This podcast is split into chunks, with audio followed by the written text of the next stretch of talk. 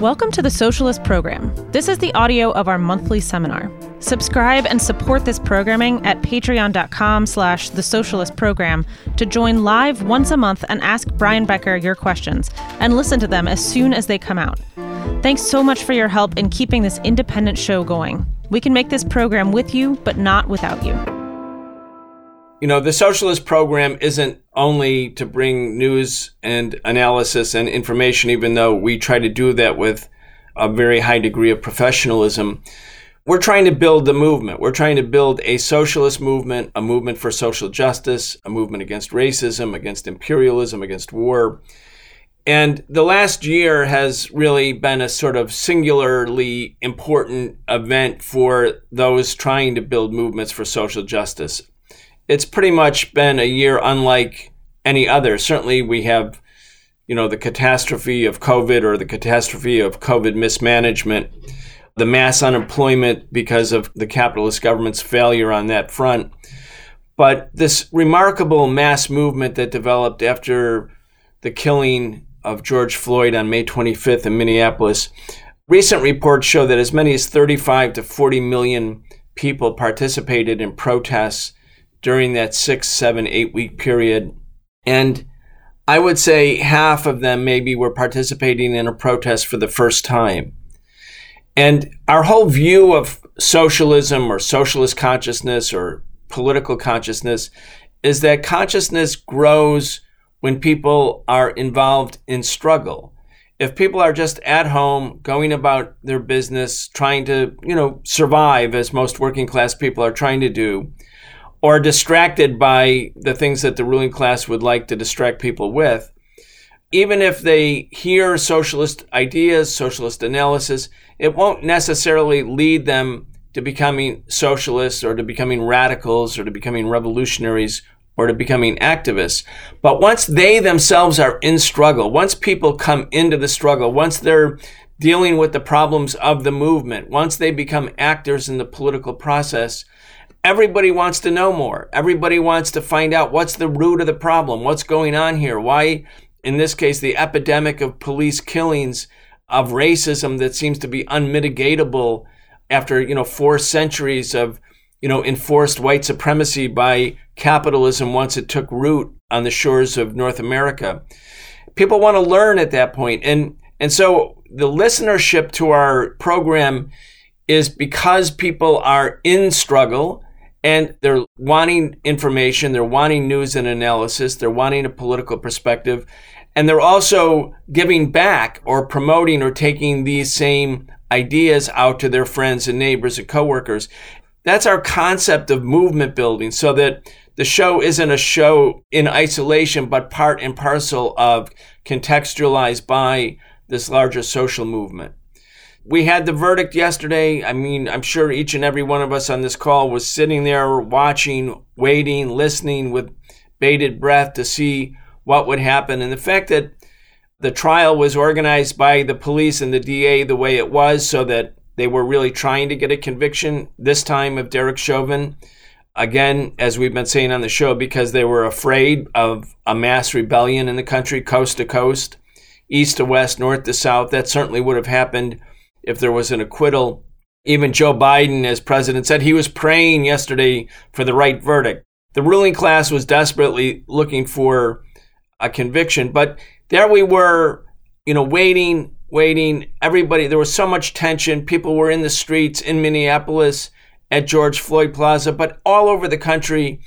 And then that sense of exuberance and joy and an affirmation of people's power when all three murder counts came in with convictions by the jury, it was like an astonishing moment. And I was looking at, I think it was CNN or I don't know, one of the networks, and one of George Floyd's brothers was talking, and he, he said, This is a moment in history.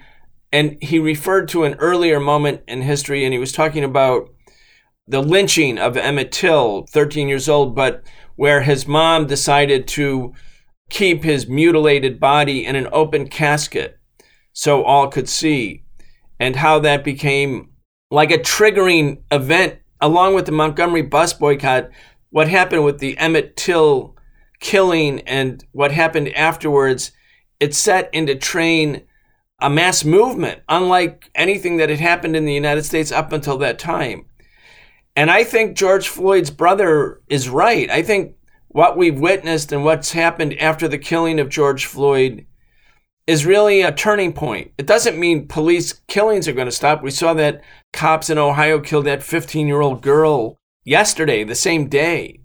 And we've been talking about the fact that since the beginning of the Chauvin trial, 64 other people were killed by police just in three weeks. That's not going to change. But the movement or the change in political consciousness, that is happening. So we can get started with some of the questions that we have gotten in over the past week or so. Let's start with Can you comment on the efforts from the establishment to create a fake left to distract people away from the source of our troubles? This was seen pointedly in the case of the recent election in Ecuador, where the fake left candidate who was out of the running in the runoff election encouraged his voters to cast a null vote rather than supporting the actual left candidate, Arauz, producing a narrow victory for the right wing neoliberal candidate, Lasso, who will now serve a full term. So he's really looking to hear more about how that is being used in the United States. Yeah, that's an important point. It's not all orchestrated and organized from like some big war room by the United States, but US imperialism is well aware that in order to have profound, far reaching, and decisive impact on politics, it can't simply rely on right wing organizations, right wing parties, and parties that are explicitly apologists either for capitalism or for the U.S. role in global politics. In order to have influence, it needs to have some ability to operate within and among people who would consider themselves to the left or to be liberal. There's an important book. The name of the book is The Cultural Cold War the writer is Frances Stonor Saunders. She's not a Marxist, she's not a leftist. So it's really well worth reading the book because it shows how the Central Intelligence Agency in the United States, around the world, in the FBI and the CIA inside the United States, provided funding for political organizations, for artists, for writers, for cultural figures in particular, but also political organizations on the left as long as they were hostile to the Soviet Union during the Cold War. So the CIA and the US intelligence services made a point that they wanted to promote anti Soviet leftists so that the chorus of anti Sovietism wasn't simply on the right. Because a lot of progressive and liberal and left people will reject anti communism or anti Sovietism, or in, in our contemporary period, the anti China crusade, if it just comes from like Trump supporters or if it comes from right wing Republicans. But if it comes from social democrats, if it comes from liberals, if it comes from human rights organizations like Human Rights Watch or Amnesty International, which worked hand in glove with the United States in the run up to the first Gulf War, promoting all of these really fake news, about Saddam Hussein's atrocities. That's very effective. And this book shows that this has been done significantly. So, in particular, as the socialist, the global socialist movement split in 1918 after the Russian Revolution, and the left wing socialists and the left wing anarchists came together. It was hard to come together, but they came together and they formed communist parties in the United States and all around the world. Those who didn't go to the communist parties, who stayed in the socialist parties or created other social democratic parties, although they were not all, you know, sort of the moderate anti Soviet or less revolutionary wing. I mean, Eugene Debs, for instance, stayed in the Socialist Party, although he was also a very strong supporter of the Soviet Union, but he had spent his whole life in the Socialist Party and was the presidential candidate from his jail cell in 1920, where he got more than a million votes for his principal position against war. He was sentenced, by the way, Debs, to 10 years at hard labor at the age of 65. And he was serving his time. He was in jail, had been in jail for multiple years by the time he got out.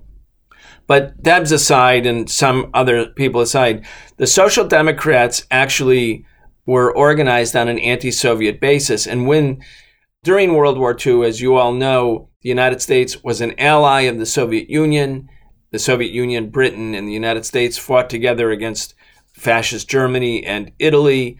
And during the wartime alliance, American anti Soviet propaganda and anti Stalin propaganda was very muted. There was actually a very kind of Stalin was presented in kind of a friendly way during the war years. Movies were made. You know, he was Uncle Joe. Anyway, that all changed when American foreign and military policy reoriented at the end of World War II when the Soviets had gotten stronger, which the imperialists did not anticipate. They thought the Soviets would have been destroyed because they were contending with 80% of the German Nazi divisions while the West didn't open up a Western front. So they had pretty much thought the Soviet Union is not going to do very well, but the Soviet Union defeated fascism, launched the counteroffensive, liberated Eastern and Central Europe, spread Soviet influence in the Red Army far, far, far to the West in Europe. And that's when the Cold War starts. That's all for this preview. If you'd like access to the rest of this seminar and our entire archive of exclusive seminars with Brian Becker, become a patron at patreon.com slash the socialist program.